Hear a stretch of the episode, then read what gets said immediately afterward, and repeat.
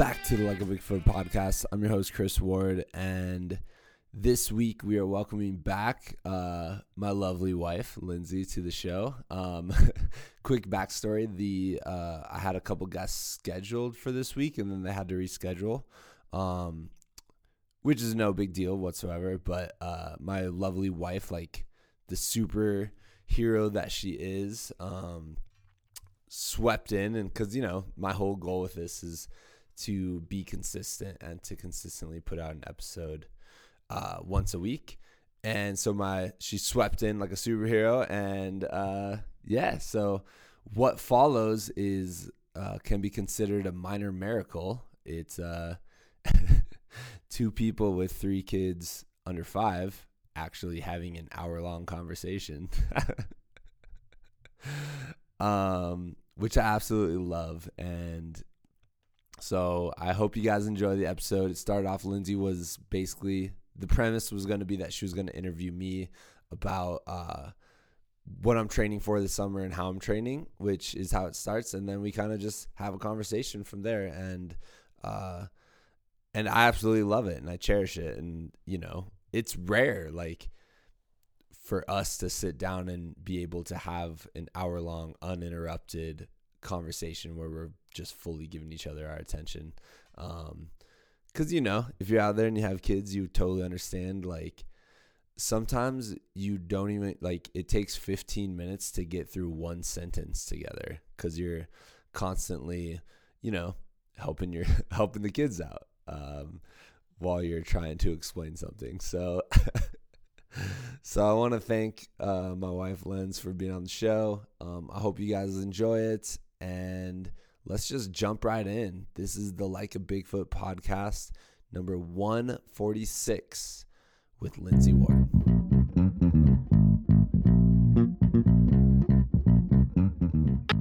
All right, this week, very special guest. We have my lovely wife, Lindsay, on.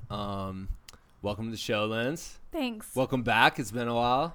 I know. It has. Yeah. We tried to record one when we were both on, I was going to say both on maternity leave, but that's not how that works, is it? No. We were both on baby leave, and we ended up scratching it. Yeah, I just sounded sad. Yeah, why? I don't know. Yeah. No, I don't know why. Okay. Well, we're back here. We're trying to do it again. This is your last week with the baby, which I guess is probably not a way to, like... No, it's not like a happy thing to talk about. I know, but you've had like an awesome 3 months with her and everything. Yeah, it's really good. Yeah. And by special guest, you mean three people you reached out before me couldn't do it. You know, yeah. Special, it's okay. Asterisk. Yeah, but I'm like, Lindsay's always there. You're like my person who's always there. Aww. You know, if I need. And like I said, when I started the podcast, I was like, I want to do this consistently. I don't want to miss a week. And that's still kind of the goal. I don't know how you've done it. Yeah, I don't know. It's been a lot of work, but it's been a lot of fun. I just think, like, consistency is... I feel like we've met a lot of cool people. Yeah, consistency is really important, though, in that. So yeah, welcome to the show. We're kind of thinking this week, what's kind of the premise here? There is no premise. There was a premise. Well, I was going to ask you some questions. Okay. Cool. And then see where that takes us. Yeah. So ask away. Well, okay. So I guess a couple of things. Like, it's funny because I never, like, fully explained the Like a Bigfoot name. Well, you better do that. What number episode are you on? This is 140 something. Okay. Well. Yeah. So. Due time. Okay. So the Like a Bigfoot name, when I started trail running, when we lived in Danville, Virginia, I would leave the house and I would go. There was this awesome, like, 35 miles of single track in Danville called Angler's Park. And I would go there. I would run through it. But the difference between East Coast and West Coast running, one of the big differences is you run through the woods. It's damp. It's humid. There's, like, spider webs, snakes, bugs, ticks, like, all this stuff. And I would get We have snakes and bugs. We do, but it was way more there, I guess. And I would get back to my car, and I would just be completely drenched. I would smell terrible, covered in bugs. Like, I would pick bugs off of me. And I would just sweat all over my car. But I was like, dude, I feel like a Bigfoot right now. And so then whenever I leave and go trail running, I would tell you, I would be like, hey, I'm going to go run through the woods like a Bigfoot. And that's how. Clever. Yeah, how that came up. So yeah. Well, that's awesome. Yeah. Origin stories. What are you training for right now? So right now, getting ready for Desert Rats round 2. We've done a whole bunch of episodes about Desert Rats round 1. It's a stage race from Fruita, Colorado to Moab, and it's about like 140-ish miles over 6 days. And last year it was honestly like the greatest experience I've ever had running. Like, it was amazing. Like, athletic experience, adventure experience. It was absolutely incredible. And, you know, you guys saw me at the finish line, and I'm hoping, like, this is my thought. I was like, I wonder if I leave and I'm, you know, like a new, like, I didn't know what to expect and stuff. And then by the finish line, I'm like a hardened, like, badass, you know? I was kind of thinking, is that what you guys experienced? That we witnessed you being a hardened badass? Like, I, like, hardened over the week and became, like, super awesome and stuff. No, you were, like, instantly, like... nice Chris dad mode. I know I was. Yeah. Except tan. More tan. Yeah. And you made cowboy friends. I did. Yeah. How are you training? Are you training different this year than last year? Or you did well last year, so you're going to try to do the same thing? Yeah. We obviously have one more kid now, so that's... You do. That's actually the biggest difference in training is last year when summer came around, you know, when I got summer break. Mm. I had a good week there where I got to just spend all day going out there and hiking and running and really getting used to, like, I would go out in the middle of the hottest part of the day and go to really hot trails and just go out for 15 to 20 miles. And I did that 3 days in a row. And this year I'm not going to do that with a baby. Get that opportunity. So that's the biggest difference. I'm not 100% sure if I... Well, you can maybe... I think I'm off like one random day in the week that you could do it. Okay. I don't know if I necessarily needed that because I've done a little... I don't know. I think I'm going to approach it differently. One thing that's worrying though is like last year at this time, it was like all consuming, you know, What do you mean? Like it made up your... life? Not my life, but like it was on my mind 24/7 because it was something I was scared of. Mm-hmm. I was like, I don't know if I can do this. You think it's a good thing that you're not scared of it?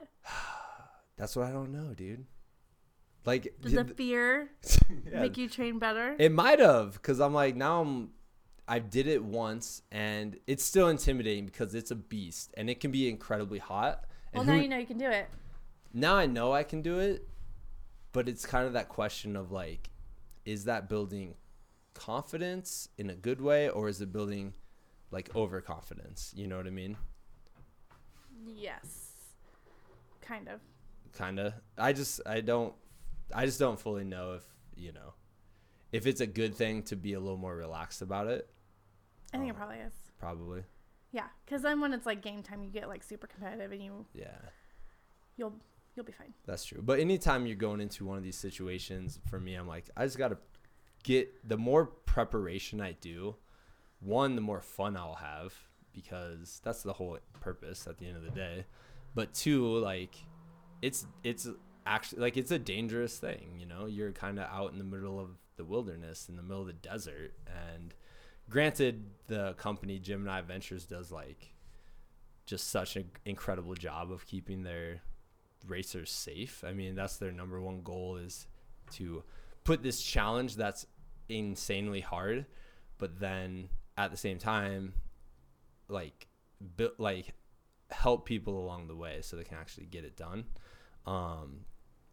But it, I mean, you were there's one part where you're going 12 miles without an aid station. You have one aid station, then you go 12 more miles, and that 24 miles there is like key, and it's also probably the most remote part of the course. And so that's kind of like, it's weird now that I've ran the course. I'm like, oh, it's kind of in the back of my head, you know? Yeah. Whereas otherwise it's like, is it like ignorance is kind of bliss? That is a little bit where you don't know what's coming. But now I'm gonna like rerun the same trail Where but they're doing it a little different this year, right? They are. The days. Yeah, which I think it's going to actually be a bit more hard, and because you're going to finish that 40-mile day. And last year we had a day off. Mm-hmm. And between that, there's 40-mile day and then a day off and then a marathon to end it. And this year we're going straight from the 40-mile day to the marathon. Do you have a day off? Yeah, the rest day is before the 40-mile. So I kind of like it the way they did last year. Yeah, it's definitely... Me being not a runner. Well, it's like some people finish that 40-mile day and it's super late at night. And then you have to wake up at 7 and start running again. And that's going to be quite a challenge. Yeah, I feel like you need to have a rest day. But we don't have one. So we just got to... Gotta do it. Just got to adjust, so... Yeah. What is your goal? Less than 50 hours? Is that the cutoff? Not 50. 30? It was 30. 30. Yeah. Is that your goal? Yeah. So last year I got like 30 hours, 40 minutes. Oh. But I didn't know it was a thing. So. You'll get it. Yeah. Segue. Uh huh. Which Game of Thrones character do you think would make the best endurance athlete, and why? Endurance athlete. Well, if you watch the show, do we need to have a spoiler? Kind of. I mean, if you're not watching the show by now, then, you know. Yeah, but there's a whole episode where they go north of the wall, and there's like 7 of them, and it's all the like hardened battle warrior guys, like the Hound and stuff, and they all go north of the wall, and then something happens, and they have to send someone back. And they send Gendry. Oh, I like your thought. Gendry my boy. Yeah, Gendry comes back, and he just runs all the way from where they're in danger, all the way back to their castle. That could have been hundreds of miles. I don't know, but he's a great endurance runner because he's like sprinting. And so it was funny, like as an endurance athlete, you're like, dude, no way. He didn't have food. He didn't have his electrolytes. He didn't have those aid stations. Yeah, no aid stations on his way back. You know, he was out of breath the whole entire time, which is actually the most ridiculous part. But that would be my answer. Yeah, man. He'd be a great endurance runner. Oh. That totally threw me a curveball. That was the only question I made. Okay, so lately you've been doing... You don't want to know who I picked? Oh, yeah. Who'd you pick? I got to go with my girl Arya.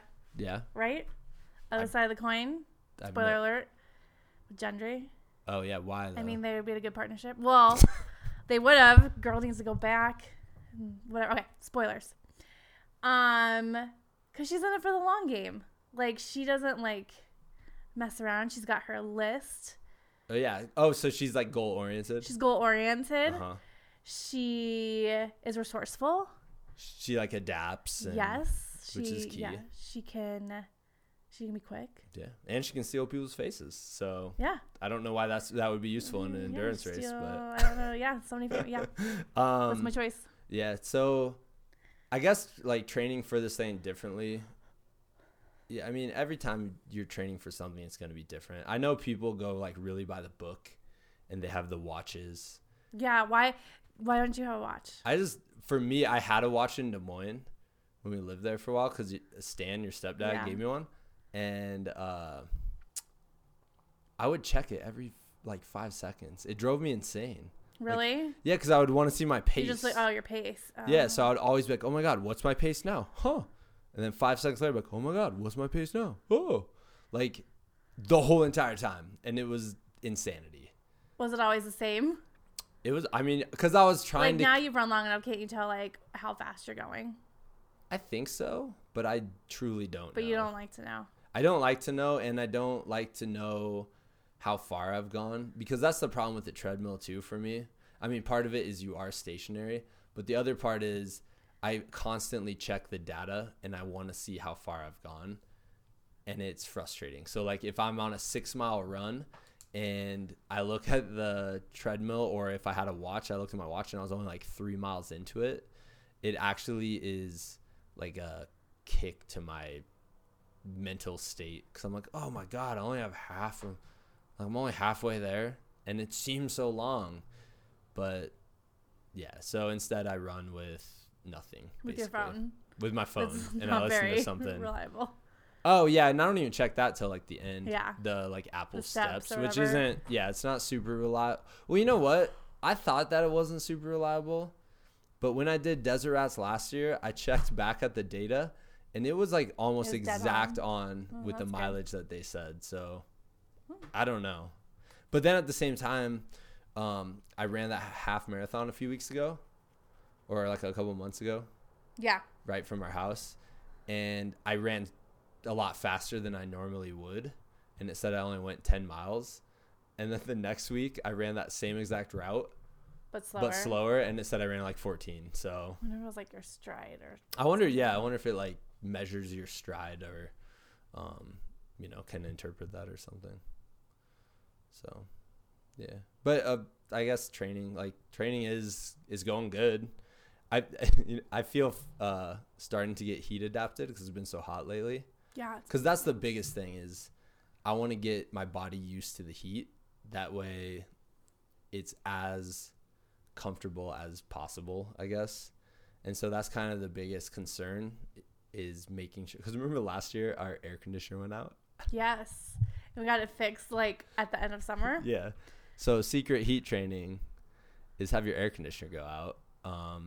But it's working this year. So, but yeah, for now, I can tell I'm heat adjusted though, because the last few days since it's been really hot out, I've been sweating like a madman, like 24/7. I can't wear shirts. Like I can't just wear like dress shirts anymore to school. Oh. Yeah. That's perfect for teaching about puberty. For puberty. Yeah. I'm like. You're going to look like me. Well, I was talking about sweat yesterday and I was like, notice I'm keeping my arms close to my body because I'm sweating profusely right now. So. Do you have a thing that you want to do after this race? Like, are you just going to pick another crazy person long distance race? Or no, that's just crazy. Like, are you going to continue doing running? Well, here's the thing. It's like most of the people listening to the podcast, I think, probably are like, it doesn't seem as crazy to them. For the average Joe, it does. So, I mean, are you going to keep doing running races? Or are you going to try to do like a bike run or like a triathlon? Yeah. Or I'm not sure yet. I remember last year at the end of it, because a lot of people use Desert Rats. First of all, I want to say this. If you're an ultra runner out there, I think this is the best advertising for this race. If you are training for one of the 200-mile races, I think Desert Rats is perfect training for that. Like, Candace Burt does all these 200-mile races, and they're apparently awesome, like the coolest events ever. But they start, I believe, in July or August, maybe. This would be good to do before. And so Desert Rats is in June. So last year we had at least 5 or 6 people who were training for either Tahoe 200, Moab 200, or Bigfoot 200. And they were at Desert Rats because it's a week long and you're getting a significant amount of miles in, you know. Mm-hmm. And so it was. And you're not getting paid by them. You just like to run to the desert. I'm like, truly, if I was running one of those races, this would be the perfect event to get myself ready for it. Because that's the big question, right? Like all these people running 200-mile races is like, how do you train for this thing? And since it's a fairly new kind of phenomenon in ultra running, there's not a whole lot of information out there. And if there is, everyone trains differently, I guess would be the final answer to that. But I think this way it would be a perfect event to lead up to that. So, but what am I doing after? And this is the point is I felt amazing after. Like I felt like I was in the best shape of my life. Like when I saw you guys at the finish line after the marathon, I'm like, I could keep running marathons for like the next few weeks probably, you know? Because I was like, my body was like, this is what we do now. We don't stop running. Yeah, we just keep going. And so part of me is like, should I use that endurance to do something afterwards, or do I do what I did last year, which is just take some time off of running? Because I guess since it was on my mind so much and since I was so focused on it, by the time a week before Desert Rats last year, I was ready to just do it. That way I could do something different. And this year, since so far it hasn't been as much of a thing on my mind, a stressor, I guess. Obviously I'm training for it still, but I'm not thinking about it 24/7 because I'm more prepared of like knowing what to expect. now that, like, maybe afterwards I won't be tired of running, I guess is what I'm trying to say. But who knows? I don't know. What is going to not empower you, but what are you going to think of to, like, get you to cross the finish line, since we're not going to be there at the end of it this year? That was, like, a huge motivator last year. I know. Especially the last couple of days. As it approached, like, the first couple of days were really difficult because the end was not in sight. Yeah. You know? And then knowing that you guys were going to be at the finish line was huge the last two, like, the 40-mile day and the marathon day. Because then you're going to get done and then you're going to have to drive all the way back to go to the kids' concert. Yeah. Dance concert or dance recital. Yeah, which that could be, like, maybe I'll use that as the motivation. I mean, obviously, you guys will always be my motivation, like, every event ever. You know what I mean? Like, honestly, I'm not just saying this because you're right there asking me. But tell me how much you love me. You and the girls are on my mind most of the time during these events, honestly. And this will be special this year because last year, like, a day or two later, we found out we were having Millie. Yeah. Remember? Yeah, I remember. And I was like, sign up for this race again. It'll be fine. Yeah, and then we drove over, what was it? What's that road? $1 Million Highway. The $1 Million Highway from Ouray to Durango. Silverton, yeah. And we're going to stop in Silverton, but Zoe was puking. She puked like 4 times all over the car. And then our 4-year-old missed breakfast. And if you're a parent out there, you know, if a 4-year-old misses breakfast, don't fumble breakfast. Buckle up. Yeah. And so it was chaos. It was like the craziest it was probably the craziest 2 hours we've had as parents. It was bad. It was very bad. And then as soon as we finally got both of them to fall asleep in the car, you went inside that gas station and took a pregnancy test. And you came out. I was like, I can't handle this right now. And you came out and you're like, I'm pregnant. And I was like, whoa. And we were excited. Yeah. Now it wasn't like we were bummed. It wasn't like a romantic way of me telling you. Yeah. I just, like, threw it at you. No, dude, it was it was totally the it's not the romantic way of, like, the first child way. It's the third child way. Yeah, it's what it needs to be for parents who already have 2. Pull over at a gas station while cleaning up puke and getting books thrown at your head by a 4-year-old. Oh, my gosh. And then learning. 4 is rough. Yeah, being in 4 was rough. But, yeah, so maybe I'll now we're here. But now we're here. Dude, honestly. Great. Life is great. Honestly, like, I don't know. I heard this. Well, I heard this from someone. I'm trying to remember who. It was probably, I think it was on the Rich Roll podcast, and I can't remember the guy's name. He's, like, the lead singer for the Cro-Mags or something. I can't remember who that is. But he had such a great saying. And I think about it quite often because it's, like, it's about perception, right? Like, even today when I was leaving school, one of the 6th graders, like, I was like, how was your day, man? How's your last few weeks of school going? And he goes, oh, it's school. And I was like, what does that mean, dude? He's like, it's school. And I'm like, living the dream. Well, I'm like, yeah. I'm like, well, it is what you make of it. Like, your perception going in is going to skew whether you like it or whether you don't like it, you know? Mm-hmm. And so the saying that I heard was like, is something about, like, and I always mess up sayings. I know you do. It's something about flies and then bees, and, like, how flies always go and Didn't I tell you this? You might have told me this too, but I heard this on this thing too. I'm trying to remember what the quote is. It's basically like flies always seek out, like, the dead, rotting, like, negative stuff, right? Yeah. The stuff that stinks. Yeah. And bees are searching for. But that makes them happy, right? No, I'm messing up this whole. You're messing up the whole analogy. Whole purpose of this. So flies they're looking for things that stink, and then they end up finding that stuff. And bees are seeking, like, the flowers and the sugar and all the sweet stuff. And they're finding that too. And it's like, it's your perception. Like, the way you look at events is the way that those events eventually play out. It's also like self-fulfilling prophecy, right? Like, if I learned self-fulfilling prophecy my first year of teaching, because if I came in being like, this is going to be rough and these kids are going to drive me crazy, then guess what? Like, I started noticing things that drove me crazy. And it drove me crazy. Mm-hmm. But if I came in with the idea of, like, this is going to be awesome, this is going to be fun, like, we're going to all learn together, you know, and that mindset, you know, it's changed the way I taught, and it changed the way, like, I see life, honestly. Because it's like, why would I go into something expecting that's going to be bad when there's so many opportunities for it to be good at this point? That was a very succinct and good thing to say. Thank you. Were you looking up the quote? Yeah, but all I could find was, like, it's easy to kill bees with vinegar. No, I couldn't find it. But you basically said it right. It was like, are you gonna look for poop, or are you gonna look for honey?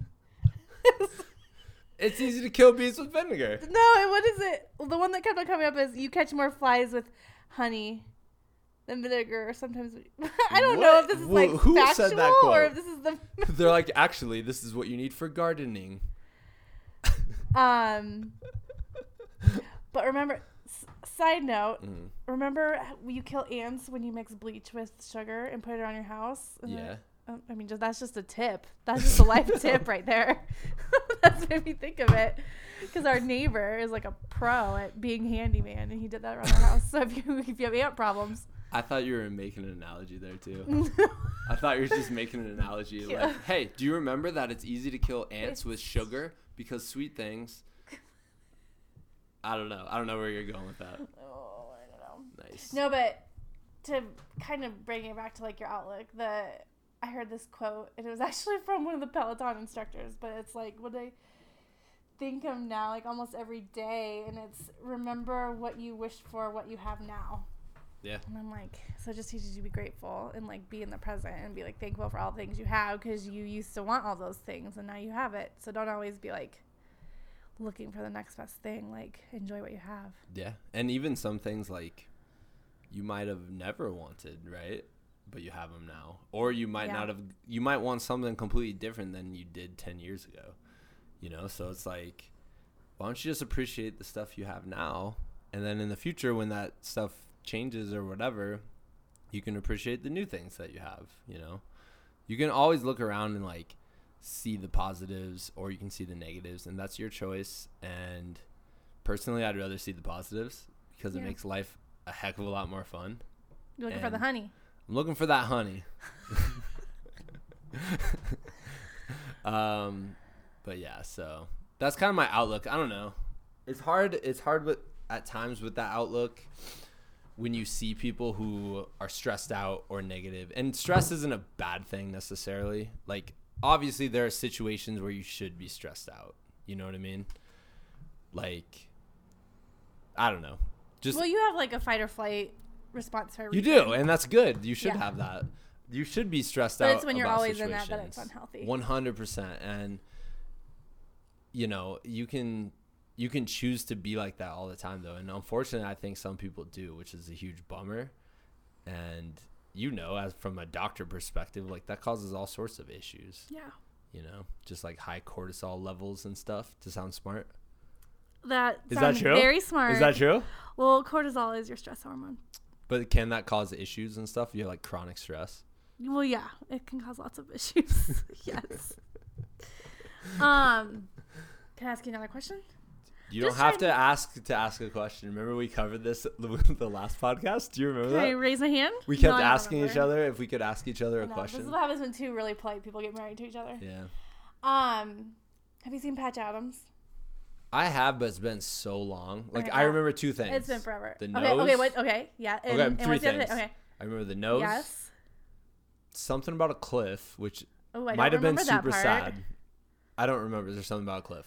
Okay. And then the legs coming into his class. Okay. His OB class or whatever. Yes. Okay, that wasn't what, but okay. You remember, isn't it Patch Adams where he gets the swimming pool filled with spaghetti? Oh yeah. Or is that Happy Gilmore? No, that is Patch Adams. Is it Happy Gilmore too? Happy Gilmore is a completely different. Well, it's completely different, but whatever. Okay, but that is Patch Adams. Okay. Yeah. My question for you. What would your swimming pool... Okay, so explain it, though. I don't remember. Was it like this diet? Was it like some old lady's wish to swim in spaghetti? Yeah, and he was like, that could be possible. Done. Yeah. Okay. What would you swim in? What would you put in your pool? In my pool? Yeah. What would your spaghetti be? Dude. I'm just trying to, like, delve deeper into your psyche. Why you listeners. Oatmeal for breakfast every morning? Oh, my God. So maybe oatmeal with some peanut butter. That's the lamest. Okay, that you're getting what? Covered. What else would be in the pool? Money? I already know my answer. No, it has to be a food. That wasn't – you didn't – I didn't know if that was the answer. It has to be food. Otherwise, I really would say, like, Benjamin's, you know, $100 bills, y'all. Oh, man. I honestly – oatmeal would be cool, right? It would be kind of sticky. That is the oatmeal would be sticky. Saddest answer. Oh, wait. What about, like, a giant bowl of cereal? What kind of cereal? With the milk? You know – or just – I would reenact the Honey, I Shrunk the Kids scene with the giant with cereal. I would get, like, giant Fruit Loops in there. Okay. And I would use them as floating, like, personal flotation devices. Mm. Mm-hmm. And then if I got hungry, I'd eat them. All right. I've never thought of that question. You've never thought of that. I could. For literally, like, in less than 5 seconds, tell you my answer. Okay, go. Ranch. Just floating around in ranch? Yes. Absolutely. Wouldn't that attract bugs? Like, all those factors aside, because any food's going to attract bugs. Ranch. Okay. Yep, 100% ranch. Would you just dip all the other food in it? I would sanitize myself, like, be nice and clean before I jump in, because I am going to swim in it. But then I would just, like, find a way to keep it sealed and then dip things forever in it. Just carrots. Everything. Chicken fingers. Carrots. French fries. Celery, carrots, broccoli, just all lettuce, stuff. everything. Sweet potato fries. Yeah. Yes. That's I don't agree with you on that. And one. It's a liquid, so you could actually swim in it, unlike the spaghetti, which I feel like you would just sit on top of.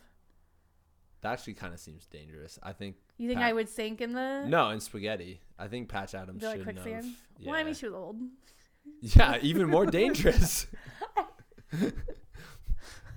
All right. So anyways, what like, do you have any, I mean, as we're going in, we're like getting ready for summer, and I mean, here's the thing. It seems like we're constantly busy. Oh yeah. I feel like we're constantly like doggy paddling to stay afloat. But do you think, I mean, I have to assume that's how most parents feel, especially parents. I feel like you're going to feel like that no matter how much work you have on you. I think so, too. Like, I feel like we felt this way last year with 2 kids, and we have 3 kids now, and I still feel like that. So I think you feel this way in college, and I think because you look back and you're like, oh, my God, I had so much free time in college. Yeah, but, like, remember we had 1 kid? Yeah. Like, that was a walk in the park. Yeah, but I guess my point is, like, I remember being stressed almost all the time in college. Yeah. But now I look back, I'm like, dude, why was I stressed all the time? That was ridiculous. I didn't have anything going on. Yeah. You know? But I just, I don't know. There's kind of this idea of like, when you start making more money, you find more stuff to spend it on. That idea. I feel like as you start getting more like you find places to spend your stress on if you want to. And you can be stressed and busy no matter what part of life you're in or whatever. Does that make sense? I don't know if that made any sense. No, that makes sense. But how do you prevent that? Because I don't want that. I don't know. Honestly, I feel like I'm not stressed, but I do feel like I'm incredibly busy. I'm very busy. And I don't know. Are you trying to get to like self-care? Sure. We can talk about self-care. I mean, I feel like that's like such a buzz topic right now. But I mean, if something is important to you, you will make time for it. So like the majority of my time is my kids. And every once in a while I get to go to yoga, like I get to go to after this. But there's going to come a time where I'm going to wish that the majority of my time was with my kids. So I'm just going to take all this exhaustion for what it is and like relish in it. Yeah. I try to think of that too. Cause you're right. Like, we're so busy and we're like in the middle of it right now. And someday we'll look back, just like we look back at like college and stuff and be like, oh man, why were we so stressed? Like there's nothing going on. We'll look back here and be like, oh my God, why didn't we realize how much amazingness we had? Yeah. And I think we actually do a pretty good job appreciating that most days.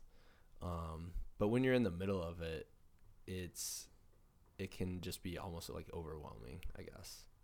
So when people, since like you're right, like self-care is such a buzzword, but what does it mean? Like, what are people intending that to mean? I mean, I think it means something different for every person, but it's essentially doing like something that like fills your cup, that, you know, that is somewhat selfish, but in a good way, like, you know, taking care of yourself, or like you're doing something just for because it makes you feel good. Yeah. And not because it makes somebody else feel good. Yeah. Yeah.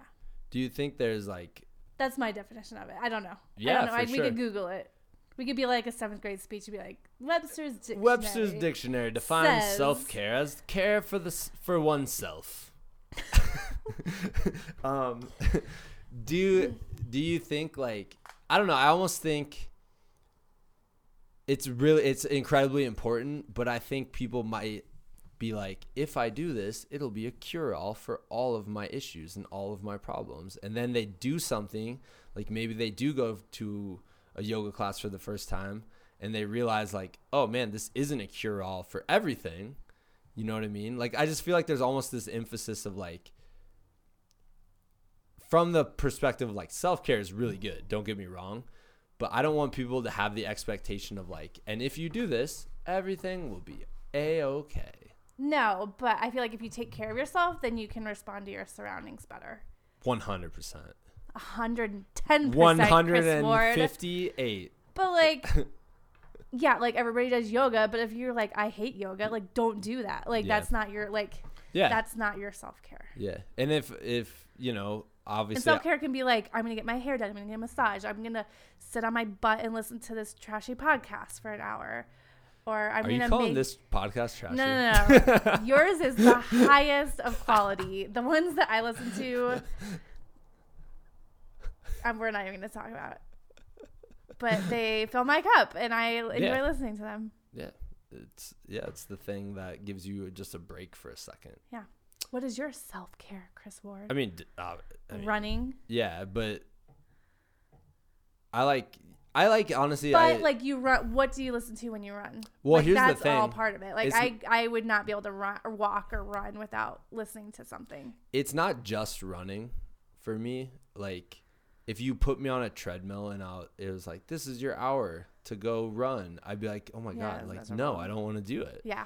Or if even sometimes like there are aspects of like running on the road and stuff that I can enjoy. And I do like going fast and stuff every so often. But for me, it's like getting out in the wilderness, exploring. Like the other weekend, I went to White Ranch Park, which is this like super hard 14-miler. It's where I was supposed to be at race. Oh, by the way, update. If you listened last week, unfortunately, they had to cancel that race because it like rained and snowed all week. So the trails would have been like crazy. Yeah. But I ended up doing this. And they reschedule it for when you're doing your desert race. Yeah, so I can't go, unfortunately. Maybe next year, but which it is what it is. Like I totally understand like his perspective, or not even his perspective. It was this. Let's just say you won it. It was the county shut down the park that day because the trails were so bad. So I went to Boulder instead.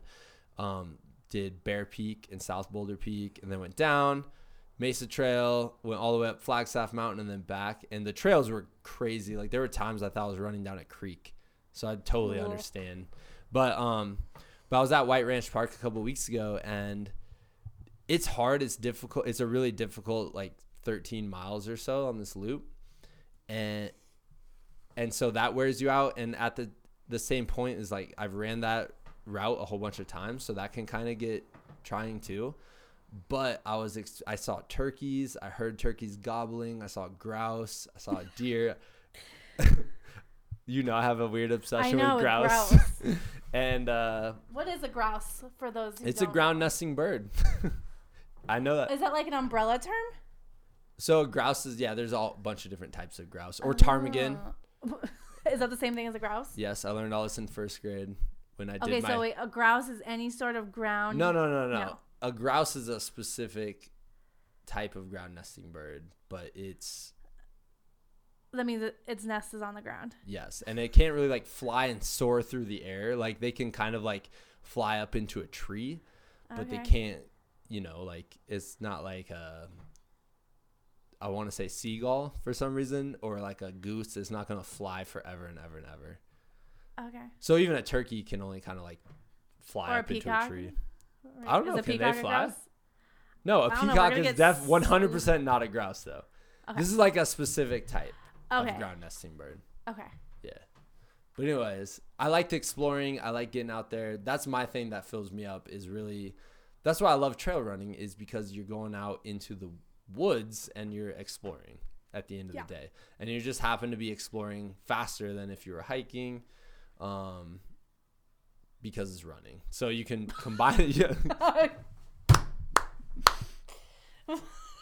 And you're welcome. I just explained trail running. For most of you guys who are already trail runners, walking? I know. I know you can't believe it. But I guess the point I was trying to make is that just means you can explore more in a shorter amount of time. Yeah. So and get a workout in at the same time. There you go. What's your Patronus? Oh my God. I don't know. You don't know? No. Well, what house are you in? Oh my God, you're asking me Harry Potter questions now. I'm just trying to let the listener get to know our house more. So after Millie was born, Lindsay reread all the Harry Potter books in 7 weeks, which is an accomplishment. Right? Well, yeah, those books are thick. Because with a newborn baby, you Well, it was mostly like the last four or something. Yeah, because Yeah, but with a newborn baby, you kind of just sit there. Yeah, there's not a lot to do. And it's awesome. It's incredible. Like But you're landlocked. But you're landlocked. Yeah, you're landlocked. So you read all the Harry Potter books. Mm-hmm. And the Cursed Child and all of it, yeah. The Quidditch book and the Fantastic Beasts. Yeah, and actually Desert Rats Training, I've been listening to a podcast called Binge Mode where they go through all the Harry Potter books, like chapter by chapter. I could not recommend that podcast. I gotta tell you, if you run, if you want hours, that's what I'm saying. If you're like, I'm only gonna listen to this while I run, you're going to be in great shape by the end of it because it is so good. How many hours are there? There's like 65 episodes for them to go through all the book, and each one's at least an hour, if not two. Yeah. Yeah. So you get in. Yeah, and really that's just one season of it because they also do like other random stuff, and they do Game of Thrones. Yeah. But anyway, so I've been listening to that, and just not every time I run, but some of the times I run, and I gotta send them a message and just be like, hey guys, thank you for helping me train for this super long race. I wanna be like, thank you for helping me do chores. Yeah. Yeah. So anyways, that's kind of my Patronus. Thanks for asking. Dude, I'm super boring, by the way. Like mine is a greyhound. Yeah. Or a deerhound. That means you're really fast. Those are the ones that race. Oh, I know. And I'm in Hufflepuff. Okay. You and the tattoo artist yesterday had like a very deep discussion. Well, because he had the Horcrux tattoo. I know, he's awesome. Yeah. But I'm boring, man. Like, I'm pretty sure everything is just like the same as Harry Potter. No. It is. I looked it up because remember you need to do the official test on Pottermore. Okay. And then you need to report back to the listeners. During parent-teacher conferences. When you do this outro, what your... Yeah. Patronus and your houses. Okay. I'm sure they're going to be on the edge of their seats. I'm going to guess right now. I think I'm going to say Golden Retriever. Is that Patronus? One? I don't know if that's one. I didn't know a deer hound was one. You just think my spirit animal is a Golden Retriever. Why? Because you're always like happy and you're like, hey guys, you want to go running? You want to run for this morning? Hey. I'm always happy. I wake up really, really early and I'm full of energy. That's so true. That's exactly. Okay, so I think you are gonna be a Golden Retriever in Gryffindor. I'm gonna say. Someone out there just turned the podcast off. They're like, hey, Harry Potter. This isn't where they belong. Then. Hey, come back, come back. I'm just kidding. That's funny. What position? No, I will. We're not. I was. Let me finish that question. I was going to say, what position would you be in Quidditch? But I was like, nope, I'm going to stop asking Harry Potter questions. But then I just stopped with, what position would you? Yeah, I don't know. Okay. What's the one that they just, like, hit the giant ball? The bludger. Yeah, that's what I would be. Or beater. Because I was always defense. You're a beater and you hit with a bludger. Well, I was always defense. In hockey, when I was growing up, I was a defenseman. There you go. And then obviously, well, I guess I wasn't always defense. I was O-line too. I was O-line, D-line, rugby. I guess rugby, everyone has to play defense anyways. But yeah, so that's kind of that. I want to do a whole podcast about rugby at some point. So if anyone's listening out there and you're like, I know someone who has an awesome rugby story, obviously I have people in mind because... You should talk to your guy that you do rugby club with. I was thinking about that, yeah, or like some of my old teammates from Iowa. But I really want to. I think that'd be so cool. I found a guy I was looking up. I have like on my phone, just like, you know how you have the, like what websites? Yeah. What I don't know what this is called. Like tabs, I guess. Yeah. I have so many tabs open of like people. I'm like, I should interview these people. And one was this like guy from the 2016 Olympics for rugby because they started playing sevens again in the Olympics, which is obviously I'm like, why did they ever take rugby out of the Olympics? It makes no sense. But he's also a 3-time Super Bowl champion because he plays for the Patriots. His name is Nate Ebner. I would love to interview that guy. Calling you out right now, Nate. Come on, Nate. No, don't call him out because, once again, he plays rugby and football, and he could snap me like a twig. But, yeah, I think that would be so cool. Also, another guy I want to interview at some point. I'm trying to even remember his name, but there's a story a few years ago for the Chicago Blackhawks. Oh, the goalie? Yeah, so both their goalies got hurt in a playoff game, and there's like this like, I guess there's this thing in the NHL. Is it every team? I think it's every team. They have just some guy in town who would be like the third string, but like never practices with the team or anything. It's just a guy that they know is good at goalie who they can call up. So there's this accountant. Hold on, I'm trying to find this story because it was just it's like an emergency backup goalie. And he got to go out and he played for the Blackhawks. Like that day, could you imagine being at your desk and you're just doing your normal job as an accountant, and then the Chicago Blackhawks call you and they're like, hey, we're gonna need you to play in our playoff game tonight.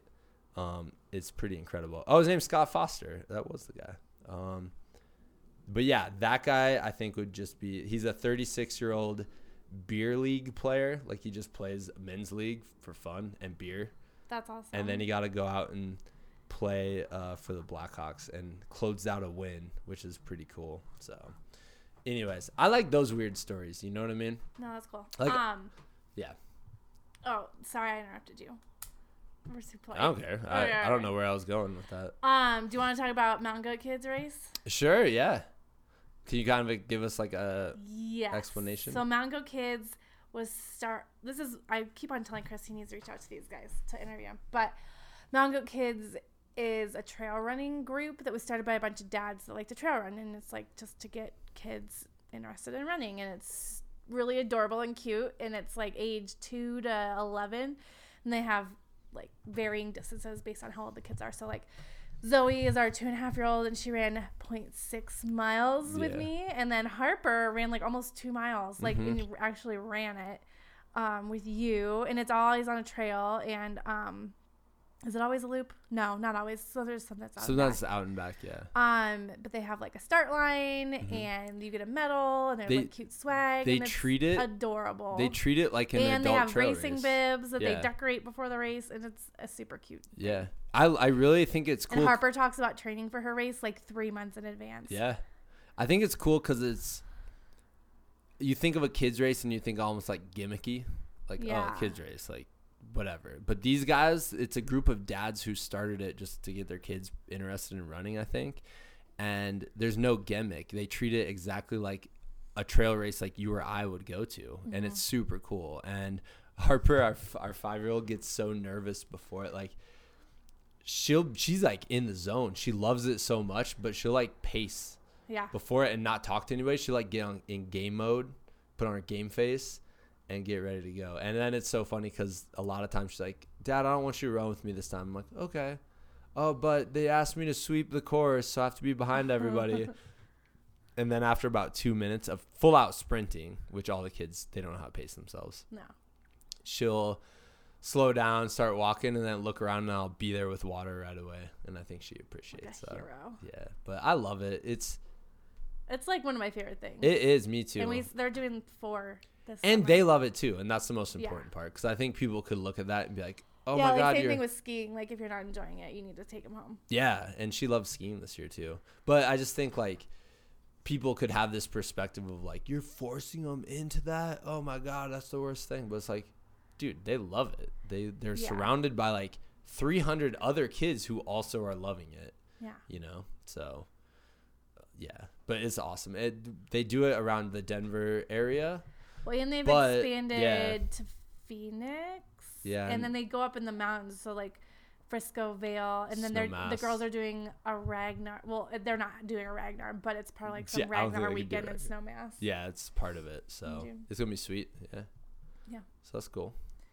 I know. Cool. Anything else we should cover? Ooh, I got one. This is why I've wanted to talk about this for weeks. You always like throw me for a loop. The Free Solo movie. Oh, I was like, I haven't seen that, but that's the climbing one. Yes, you've not seen it. You have seen it. No, I thought you were talking about Han Solo. Oh, no, you haven't seen Han Solo. I haven't seen Han Solo. Well, I saw Free Solo. Originally, I think that was like the first movie we watched when we came home from the hospital. Oh, nice. I think they were gonna name it Solo, but then they're like, oh, Han Solo movie's coming out, so we can't name it that. What'd you think of it? I enjoyed watching it, knowing that he did it. Oh, yeah. So this is the movie about Alex Honnold. Like, if it was like a suspenseful thing where you're like, does he fall and die? I would not have even come close to watching it. Yeah. But knowing that, like, obviously he didn't get injured, and that knowing that he made it to the top, because that happened like a year ago, and it wasn't a surprise that he did it. It was not scary to watch. Yeah. For you. For me, though, like, so this is about Alex Honnold free soloing El Capitan. The only thing I didn't like was they're like, is his girlfriend going to mess him up? I thought all the aspects were really interesting. It was interesting, but I'm like, that poor girl. No, I know, but there's deserve like that pressure to like the not story mess with his psyche. I thought was like this person who's used to doing all these things by himself and used to being good. Like how he's used to like. Yeah, and how now he's having this relationship. Well, he hugs her at the end and says, like, "Oh, spoiler." Spoiler, he climbs it. After he makes it?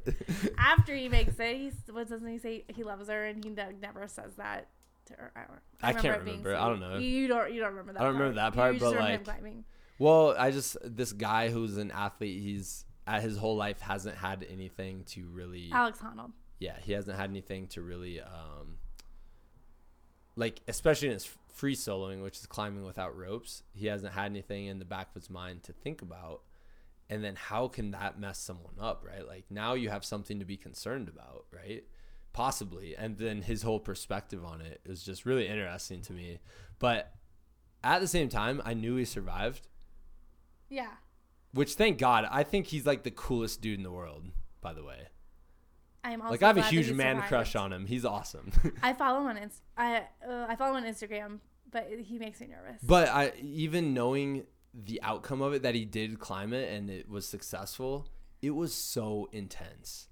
It was intense. Because they show him earlier in the movie climbing it with ropes, and you see the parts that he struggles with, and you see the parts that he fails on, and so then when you get to the point where he's free soloing it, in the back of your mind, you're like, I've already seen him fall on this part 4 times, and now he's doing it without ropes. And my hands were sweating. I was like, and the other part I thought was genius was they get the perspective of the climber on the ground as he's watching him from the cameraman. The cameraman with the big lens. Yeah.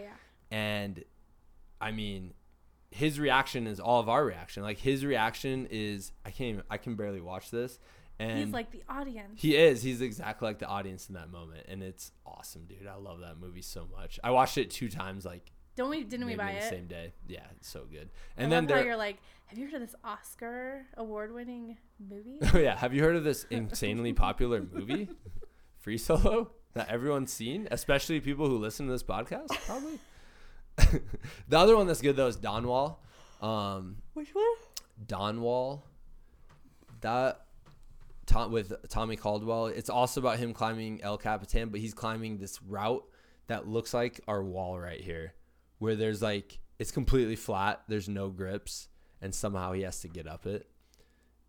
It's like probably... Does he use ropes? He does, but they have to climb every bit without the assistance of the ropes, except not to fall. And it takes them, I can't remember exactly, like 18 days to eventually climb up it. But... Is that the one where they're like sleep... Is that the one that you watched with Harper? That's the one that I watched with Harper, and at the beginning of the movie, his story... Is he the one who was like... They get held hostage. Okay, right. I remember Harper was telling me about this. And then probably not appropriate for much. Well, I don't want to say, like, I don't want to spoil it too much. It's good. What's the name of it? It's so good. It's called The Dawn Wall. It's on Netflix now. Oh. But I laughed because I remember when I was a kid, I would leave movies, like Ninja Turtle movies and stuff. Fist pump. And I would start, like, air fighting, like karate, fighting the air, you know? And do you remember when we watched Daredevil? After he fights those guys in the hallway? The Netflix movie, not the Ben Affleck. Yeah, the show. At the end of that episode, remember I got up and I started air fighting as a grown man? Unfortunately, yes. Okay. That's what I used to do after movies all the time. After we watched Dawn Wall, Harper goes up to our stairs that start going up, and she starts pretending like she's climbing, like she's a rock climber. And I was this is hilarious. So that's like the biggest compliment to those two movies. After both of them, because I think Free Solo should do the same thing. Because isn't there like the biggest rock climbing indoor gym somewhere in Inglewood, close to us? I don't know. I always thought there was like a giant one in somewhere in Texas too, but I'm not sure. We'll look it up. Yeah, I know there's like kid rock climbing gyms here too, though.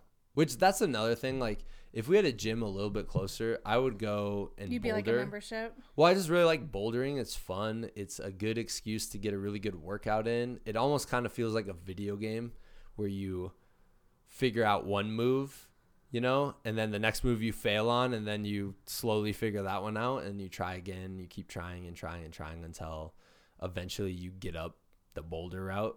I think it's super fun, and yeah, I kind of miss doing that, but... This is called Earth Treks, and it's in Englewood, Colorado. Oh, and yeah? I'm pretty sure it's the biggest... It's 53,000 square feet. Nice. That's awesome. So, cool. We should probably wrap this up. So they want to give you money to, like, sponsor them. That'd be great. No, that's all right. I honestly, like... I haven't taken sponsorship. I know. On purpose. You're very... I don't know what the word is. Well, because... I think it's good, because it's... Unless there's something that's, like, you're all about... Yeah, the podcast to me is like a fun. It's like your baby. It's part of like when you're talking about filling your cup. Like it's part of filling my cup every week. Like I love doing it. I love meeting new people. I found out like 2 years ago I did a test and it said I was an extrovert, and I'm like, whoa, maybe I am an extrovert. I never thought of that. I never considered that because I was an only child growing up, you know. But all it took was some dumb internet quiz. See, exactly like what you're going to do after this. And you're going to, in the outro, you're going to say, you know. Oh, yeah. What I'm your sure house and your patronus are. And everyone will be like, thank God. People are going to stick around. They'll be like, and thank actually listen to the God. Outro. I heard his patronus is a peacock or something. I can't wait. I made the mistake of telling like another grown-up one time that I looked up my patronus. And they Don't be ashamed. They just looked at me, though, and I felt ashamed. I don't remember where I heard this, but I heard this probably like 20 years ago. And I try to live by it, that there is no such thing as a guilty pleasure. Like, you should not feel guilty about enjoying something. Do I love Harry Potter? Yes. Do I like Game of Thrones? Yes. Do I sometimes still listen to NSYNC? Maybe. Yeah, unfortunately. No guilt. No guilt. No guilt. Because when I was in high school, You Got Mail over and over. You watched You've Got Mail an unhealthy amount of times. Well, it was because in med school I needed something on the background that wouldn't distract me, but like was noise, and so I have it memorized, so I don't need to pay attention to it. Yeah. Exactly. I wanted it to be you. I wanted it to be so badly. Meg Ryan. Gosh, the best. Way better than Sleepless in Seattle. Oh, yeah. I will fight whoever. Yeah, Sleepless in Seattle is, like, creepy. Have they done a third movie together? Yeah, they did Joe versus the Volcano. And that one's awesome because it's super weird. It's not, like, what you expect at all. But Sleepless in Seattle is weird, and like she feels like a stalker in it to me. But then she peels that apple the same way as that kid's mom did. I don't remember this. I think I blanked out whatever. What's that called? Sleepless in Seattle. As I do most romantic comedies. What's your favorite romantic comedy? Bridget Jones' Diary. I like British humor, so that one worked for me. I remember you watched like the third one. Oh, the baby one. And I was like half paying attention. I'm like, this movie is. I blocked that one out. It was bad. Yeah. You're like, is it McDreamy's baby or is it Colin Firth's baby? I was like, this movie is a garbage movie. I don't know what to tell you. I'm sorry. Was that? And then I was after Reese, or not Reese. What's her name? Renee Zellweger had. I was surgery, like, is this Renee Zellweger anymore? Yeah. Yeah, but anyways. We gotta end on something better than that. We do. I don't even remember what point you were trying to make with that. We were talking about how there's no such thing as guilt. Oh yeah, guilt pleasure. Like you like what you like. I agree. Yeah. And you shouldn't feel sorry about it. I'm trying to tell my students, you know, like I work with kids in middle school. I mean, kids in middle school, the hardest part is the self-loathing at times, right? Like you're like, oh my God, I'm not like this person, blah, blah, blah, blah, blah. And I truly look at all of them as individuals, and I'm like, you guys are awesome kids. You all have strengths. You all do. And I know some of them are like, no, I don't. Like they don't believe it, but I'm like, you all have these strengths. You're all incredible. Please understand that about yourself. Like I see that, and I hope you see that too. And I expand that view. Like everybody has strengths. Every single person on earth has something they're strong at that they could use to help them live a happy, successful life. Like every single person does. You just have to tap into it. When we get super caught up in like comparing ourselves to others, you know, which is the total middle school mindset. You know, you compare yourselves to others. You feel like you're not worthy. We're not worthy. We're not worthy. Right. Like you. Sorry, I just want to throw that in there. But you feel like you're unworthy because you're not doing something that someone else is doing. Yeah. And like sometimes your weaknesses can be your strength. Like our 5-year-old, not the best soccer player. She always uses her hands. She could be a goalie. 100%. Yeah, exactly. Yeah. You just got to figure that out. And the problem is, though, I think people can get stuck in middle school mindset. And you don't want to be in middle school mindset because we all remember middle school. Nobody wants to be in middle school. And it was tough. It was hard. It was like the hardest times ever because I peaked in middle school. Well, it was the hardest. No, you did not. I did too. No, you did not. It was the hardest time ever, though, because like think about all the stuff. Like I had them this week. No, it's brutal. I had them list on the board the decisions that they have to make from now through high school. And you put that list up there and you're like, whoa, yeah. Middle schoolers have a lot going on. Like we don't give them enough credit, I don't think. But at the same time, like they have all this stuff going on. And if you feel bad about yourself or you feel like you're not worthy at that point, like that's going to make everything 10 million times harder, you know? And I want them to see like they're all incredible, but they have to figure that out. And at the same time, you have to be nice and you have to be caring and grateful and good person. You know, you have to be a good person. Yeah, exactly. So publicly. So that's kind of what it just the podcast cut us off for a second, but I want to thank you for coming on. You're incredible. I love you. Love you too. You're amazing. Go do yoga. You're amazing. Go fill your cup. Go fill my cup. All right, go get him. All right, guys, that wraps up the show this week. Huge thanks to Lindsay for coming on and chatting, and thank you for just being the greatest person I know. And my favorite person in the whole wide world. I absolutely love it, and I definitely cherish times when we get actually, you know, when the busyness of life, you know, goes away for a second, and we get to just have a conversation and hang out, which is incredible. So thank you. As for the show, the podcast, I felt like that was a little bit of a change of pace, which I kind of needed at this point. So, every once in a while, I just personally need a change of pace as it comes to the show. And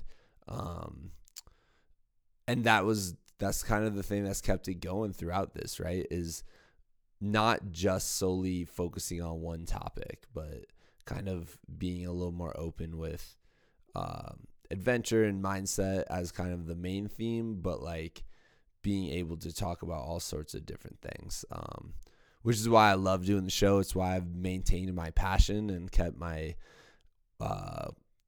kept that spark alive a little bit as it comes to doing the podcast once a week. So thank you guys so much for listening. I really appreciate it. I hope you guys are getting some good motivation or inspiration out of this. Like I said, like I pretty much say every week, every single person I've talked to motivates me and inspires me, and sometimes in different ways than others, but they're all just, it's just been an incredible journey being able to do this. So I really appreciate you guys listening, really grateful.